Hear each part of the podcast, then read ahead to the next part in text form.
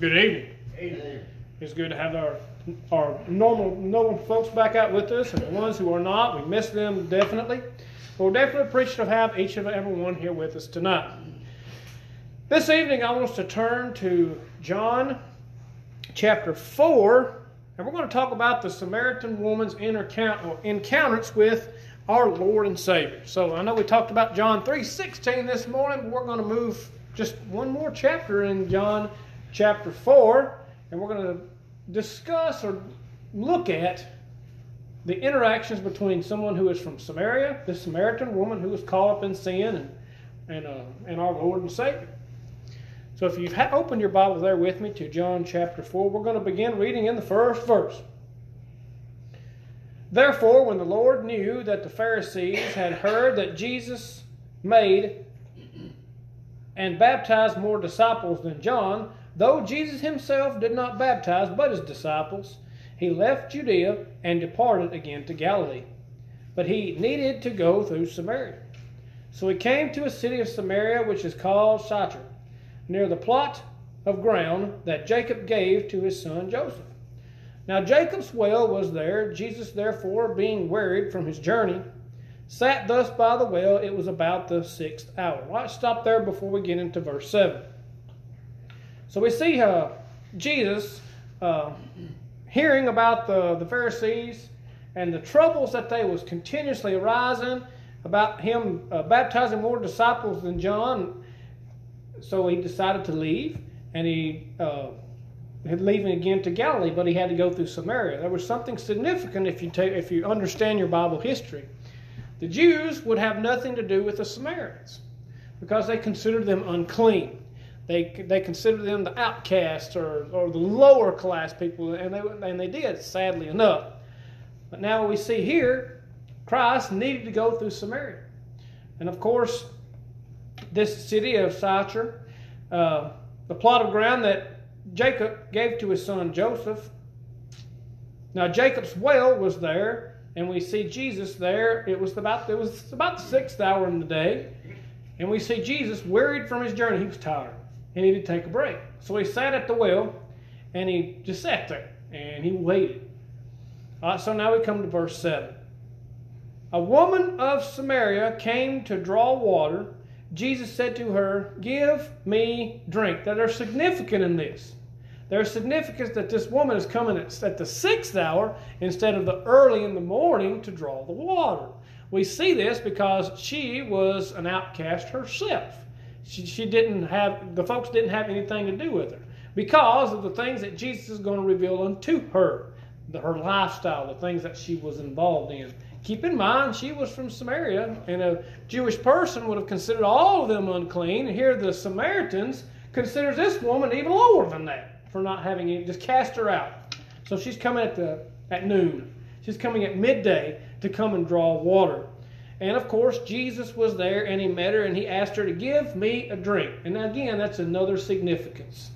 We see our Lord and Savior speaking to this woman caught up in sin, saying, Give me a drink. He didn't have anything to draw with, as, we, as we're going to re- reveal unto this. And she thinks it's kind of odd that a Jewish person is speaking unto someone who is Samaria. Even though she was caught up in sin, this is Jesus Christ speaking unto her. He did not consider her an outcast. He communed with her and he asked her a question and even asked her to serve him by giving him a drink. Again, that's another wonderful significance and a characteristics of our Lord and Savior and another characteristics of God as well.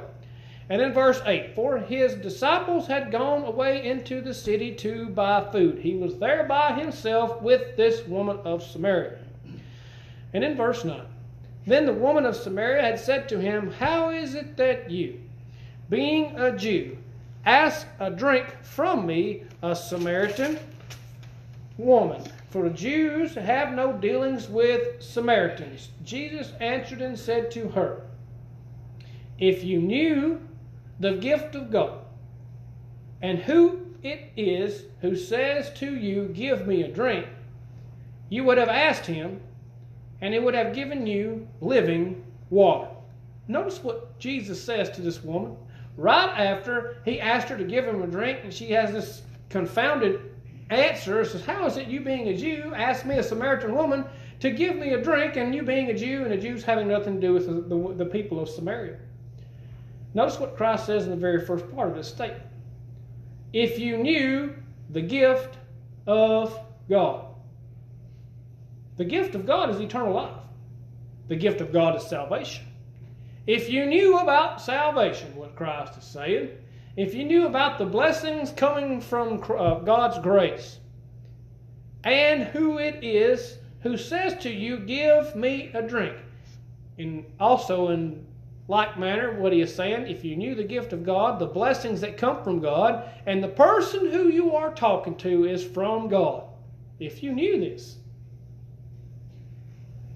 you would have asked him and would and he would have given you living water. Now that's significant. Living water. Us today, we should have that living water protruding from us, or that stream, or that fountain that constantly portrays this living water coming out of us. And that's what Christ is going to describe to this woman. But he says there in the, in the last part of verse 10 if you knew me and knew the gift of God, you would have asked him, and he would have given you living water. Now, living water, if you was to have a conversation with somebody, living water, what are you talking about? Living water. Uh, back then, of course, everybody drank water to stay hydrated, and, and they needed that water to either cook or suffice and, and to survive. That's the reason why the well was there in the first place. The woman said to him, Sir, you have nothing to draw with, and the well is deep. Where then do you get that living water? Her answer is, Okay, if I ask you of living water, how you to get it? It's the water's way down yonder, and you have nothing to draw it with. She was confused. She thought he was talking about that water in the well. That's not living water. Living water is the Word of God. Living water is that promise of everlasting life. That water is that representation of Christ's blood and the access that we have of remission of sins. But she couldn't get that just yet. And in verse 12, she continues on Are you greater than our father Jacob, who gave us the well and drank from it himself, as well as his sons and his livestock? Now, again, if she if he knew who Jesus was, she could answer that. Well, yeah, he's much greater than Jacob. This is God Himself in human form. Yes, He is greater than Jacob. But she couldn't see him that. She just seen him as a as a Jewish man sitting there asking him for some water. In verse 13. Jesus answered and said to her, Whoever drinks of this water will thirst again. He points at the well. This water that you're talking about, that water in Jacob's well, when you drink of that, you're going to thirst again. How many of us ever took a drink of water and you became thirsty once again because it wore off?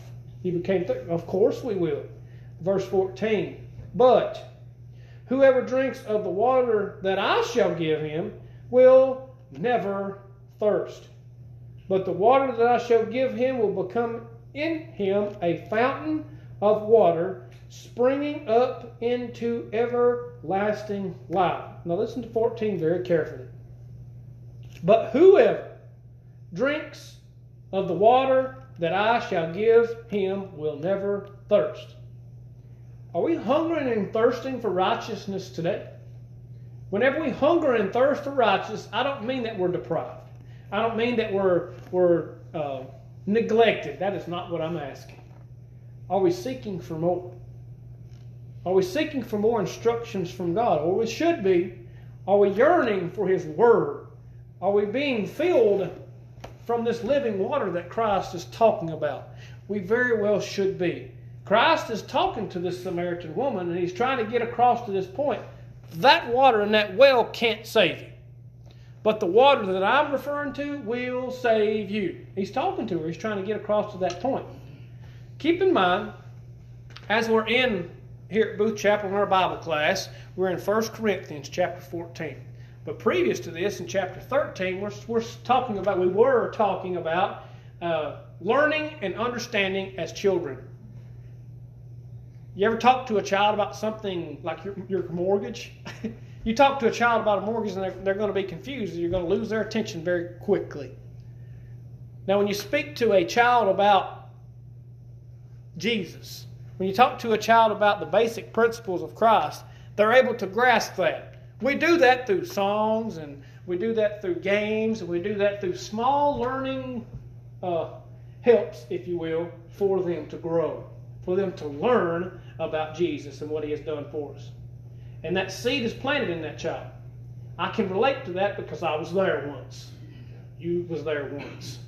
And yes, that seed was planted, but then I went upon my way sinning willfully, knowing that what I was doing is displeasing the eyes of God, and I became aware of what I was doing was wrong, and then said, "Okay, I, I, I need I need to get right.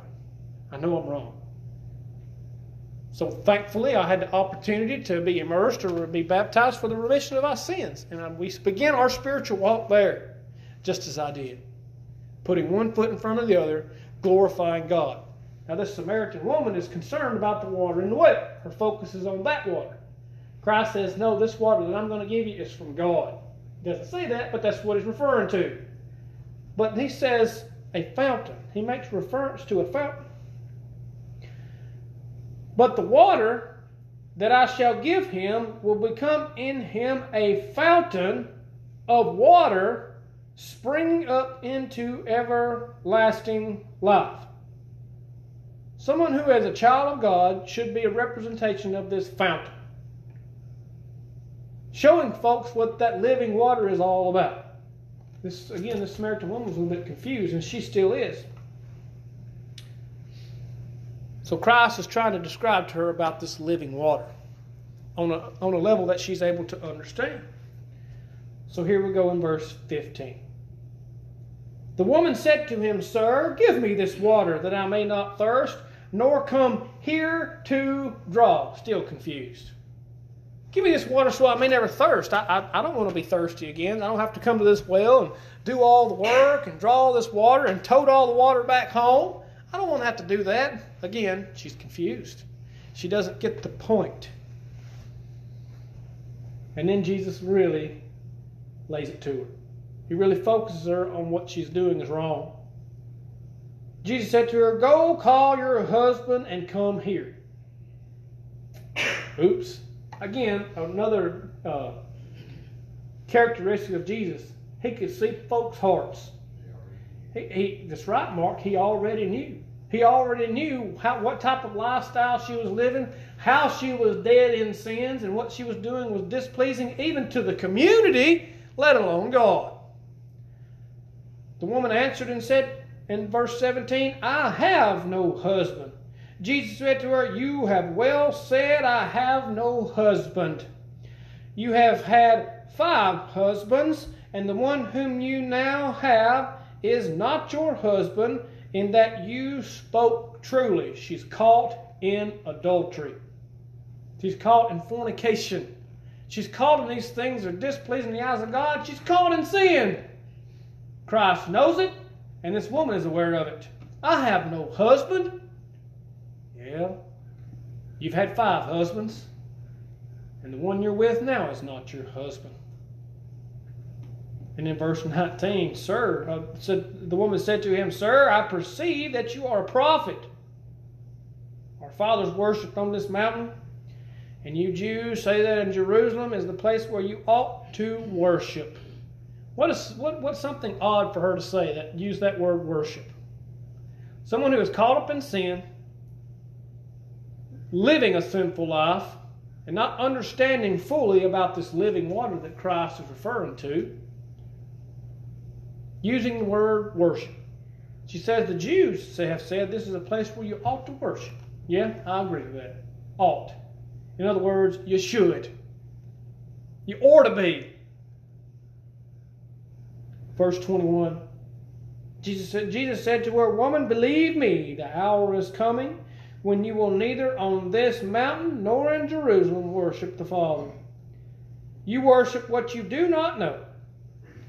You know, oh, excuse me, we know that we worship for salvation is of the Jews. All right, let's stop there in verse 22. Now, if we was to stop at verse 22 and read nothing else, if you're not Jew, if you're not a Jewish person, you'd be lost. Because does it not say salvation is of the Jews? Again, context is important. Keep in mind, Jesus is using that relationship with her knowledge of those who are Jews. And he says this unto her to kind of to prick her ears, to open them up, and to get her to pay attention to what he's talking about. The hour is coming, in verse 21, when you will neither on this mountain nor in Jerusalem worship the Father. What he's talking about is no particular place. You're not going to necessarily worship here, you're not going to worship here. You're going to be worshiping God all the time. There's going to be a time, and it's coming at that time. It's coming that you're going to worship God. Not necessarily in Jerusalem, not necessarily on this mountain, but continuously. Just as Christ did. in verse 22, you know, uh, you worship what you do not know. All right. You worship what you do not know. The word worship, right? Taking consideration, putting before, and having focus on that one particular thing. She did not know God. She did not know God. Nor did she not know Jesus Christ, whom she's speaking to right now. She did not know the will of God nor did she can uh, understand about everlasting water, oh, everlasting water, everlasting life. She did not understand. For he tells her, You worship what you do not know. We know that the worship, we know what we worship. For salvation is of the Jews. Now, as the Jews, previous to them rejecting Christ, crucifying him on the cross, Previous to this, them stumbling at the stumbling stone being Christ, they were God's chosen people. Their, their, uh, uh, their, their reservation, their, I can't think of the word now, I just lost it. It's reserved for them for salvation. It was for the Jews. They were God's chosen people. And of course, them knowing that the Messiah was coming, he came. A lot of them could not realize that he was the Messiah. They stumbled and they lost their relationship to God. And then salvation become available to the Gentiles. That's you and I. For as salvation came available unto us, listen to verse 23. But the hour is coming, and now is, when the true worshippers will worship the Father in spirit and truth. For the Father is seeking such to worship him. God is spirit, and those who worship him must worship in spirit and truth. All right, stop there in verse 24. Notice what he says in verse 23. But the hour is coming, and now is. The Jews knew it was coming. They understood. It's been prophesied that the Messiah was coming, the kingdom of heaven was coming. And now is. Christ is talking to her. Now is the time. Now is the time to truly worship the Father. Now, whenever he says true worshipers, in such that the Father is seeking whom to worship him, do we really understand what true worshipers are? Jesus Christ was a good representation of a true worshiper, putting God first in our everyday walk of life staying connected to Him, not having anything to do with sin, being obedient unto death, and that's what we're talking about about this everlasting life, uh, everlasting water, excuse me, springing up into us that fountain. Notice in verse 14, remember what we just said. But whoever drinks of this water sh- uh, that I shall give him will never thirst, but the water that I shall give him will become in him a fountain of water springing up into everlasting life. Let me ask you something a true worshiper, someone who is truly putting God first in their everyday walk of life, not just on Wednesday, not just on Sunday, but every single day. How many folks are we talking to about salvation? How many? Are we showing them what, what Christianity looks like? And I mean just showing it to them. Behaving like a Christian, not behaving like the world. Because if you're behaving like the world, you are not a true worshiper at all. You are not God's if you are behaving like the world. Keep in mind, we died to the world. We made reference to that this morning about dying to sin. In uh, Romans chapter 6, verses 1 and 2. But God is seeking The Father is seeking such to worship Him, and that seeking happens today.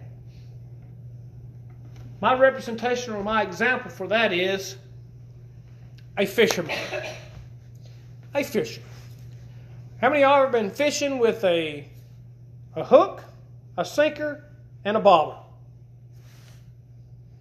Sitting there, got that line out there, your bait's on there, you're waiting for that, you're waiting for that fish, right? Well, that's a representation of God. The bait is there. His word. The promise of everlasting life, a promise of a better life, way better life than this one here today. And the hook. Well, the difference between God's bait, hook, and sinker is that fish dies. Whenever you catch it, it dies, typically. Because typically you're going to catch it and eat it. God's bait, hook, and sinker protrudes into everlasting life. When someone partakes of this bait or the God's word, and he, he or he or she partakes of it, dives into it, studies it, and learns what God would have them to do, and does it, now that's a true worshiper. That's whom God is seeking through His Word. Now, let me ask you this. In representation again, back in verse 14, of this fountain springing up to everlasting water. We was up there in the mountains, and out there in the uh, the island, uh, there's a fountain, and it, and it dances with the music every hour and half hour, every every 30 minutes. And we sat there and watched that thing a few times while we were relaxing after walking up and down, and all the ladies were doing their shopping. And we watched that water dancing. And my mind went to thinking, you know what? That's like a, a fountain that's springing into everlasting life. It comes and it goes. As a child of God, unfortunately, that's how we are. It comes and it goes. It can't be that way. Christ is referring to this fountain that continuously flows. Continuously flows. That needs to be the true worshiper or the child of God that we should be. A continuous flow of God's Word. Now, that's not saying we're going to falter. Uh, that's set aside. That we know that we're going to falter. We know that we're going to stumble. God allows us an access out of that. This lesson is not designed to encourage, to, to teach of that. This lesson is designed to teach if you are lost and dead in sins, you can come out of it. This Samaritan woman was done, uh, doing that very same thing. She was caught in sin, and Jesus was trying to show one to her. Because God is seeking those true worshipers to worship Him. And verse 24 God is spirit, and those who worship Him must worship in spirit and truth. Notice what Christ says that God is spirit. Whenever we come to Christ or we come to God through Christ, we got to do it in truth and spirit. Remember what Nicodemus came to Christ? And that question, how must one be born again? He said, We must be born again in, I just lost the thought, water and spirit. Does he not say spirit and water? He does. So when we think about following God, we think about putting Him first in our everyday walk of life. I want to encourage something. Do not be like this Samaritan woman being ignorant according to God's word. She was. She had no idea. She knew that there was a God, but she didn't know how to worship Him. God's instructions are here before us in His Word.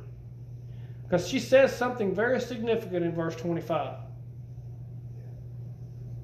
Listen to what she says. The woman said to him, I know that Messiah is coming, who is called Christ. When he comes, he will tell us all things. No better true statement has been made. And little did she know before this next statement that exactly who she was talking to was this very same Messiah or Christ.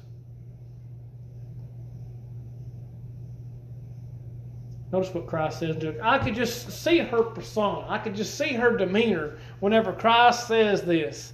I mean, just in all. Listen to what he says in verse 26. Jesus said to her, I who speak to you am he. In other words, I am this Christ. I am this Messiah that you know that you know is coming. He's standing here or sitting here talking to you at this well, which is called Jacob's well. Could you imagine her demeanor? Going, whoa. The back the hairs on the back of my neck stand up. I could just imagine her's done the very same thing. About her meeting her Messiah and realizing where she was is not a very good state. We are all going to meet our Messiah one day. A lot of folks are going to be before Christ in the same state as this woman unknowing, unlearned, and unsaved. That being lost. And that's going to be a sad time. And of course, if we if we carry on in this uh, at that reading, we see her, we see Christ tell this woman to go into the town and and tell everyone. After his disciples come back, and she goes and tells this Christ is, is here. He's come. Y'all need to come check him out. He pricked her heart. He encouraged her. Now, previous to this, this woman was an outcast. She did not want that confrontation or those those glares. You know how folks get that glare and that those back talkings, and they're like, "Oh my goodness, I can't believe she's here." That type of. She didn't want to have to endure that, so she came at noon to draw water.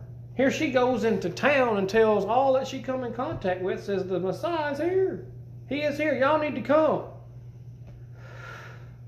Well, this lesson stops in verse 26 about Christ telling her, I am, I who speak to you am He. Jesus Christ speaks to us today through His Word. How are we going to be found on Judgment Day? Are we going to be found unknown, unlearned, uninformed? Are we going to stand before God being a true worshiper? That true worshiper of putting God first in our everyday walk of life. If you are doing that, well done. Because those things are going to be what we're going to hear if we're faithful if we're found justified on Judgment Day. It is my prayer that all will be there, standing justified. But unfortunately, we stumble and we fall short, like I said previously. And we sin and we are overtaken with the snares of the devil. And we take that short walk with Satan. We can tell Satan, get away from me, or get behind me, or I want nothing to do with you. We can tell him that tonight. We can tell that as you're listening to this message. Why take another breath with Satan? Why not take it with God? By repenting of your sins, confessing your shortcomings, and praying to God that He will forgive you of those sins if and only if you have been immersed or baptized for the remission of sins. And I will implore this baptism is how you became or become a follower or a true worshiper of God. Keep in mind what Christ says. I will say this many times and I will continue to say it. No one comes to the Father except through me. That's what Christ says in John 14, 6. We got to have Christ if we, if we are to get to God. Are you outside of Christ listening to this message? Be immersed or baptized for the remission of those sins. Because you cannot take your spiritual, begin your spiritual walk unless you do so. For Christ, he does say and teach in John 15 5 that, For without me we can do nothing. Unattached from that true vine or that parable of that true vine, gathered together to be burned in those last days. So Jesus Christ is imploring, Come unto me and be that everlasting fountain springing up to, oh, that fountain springing up to everlasting water. Is that us tonight? Are we pleasing in the eyes of God? I seriously hope so. Because he is just like that father, of that prodigal son, looking a great way off, welcoming you to come back. Does that need to happen tonight? There is no reason you should walk out of these doors being lost. Why don't we repent of our, repent of our sins, asking for forgiveness, confessing those sins, and we'll pray for those sins to be remitted. Does that need to happen this, this evening? Why don't we do so as we stand and as we sing the song of invitation?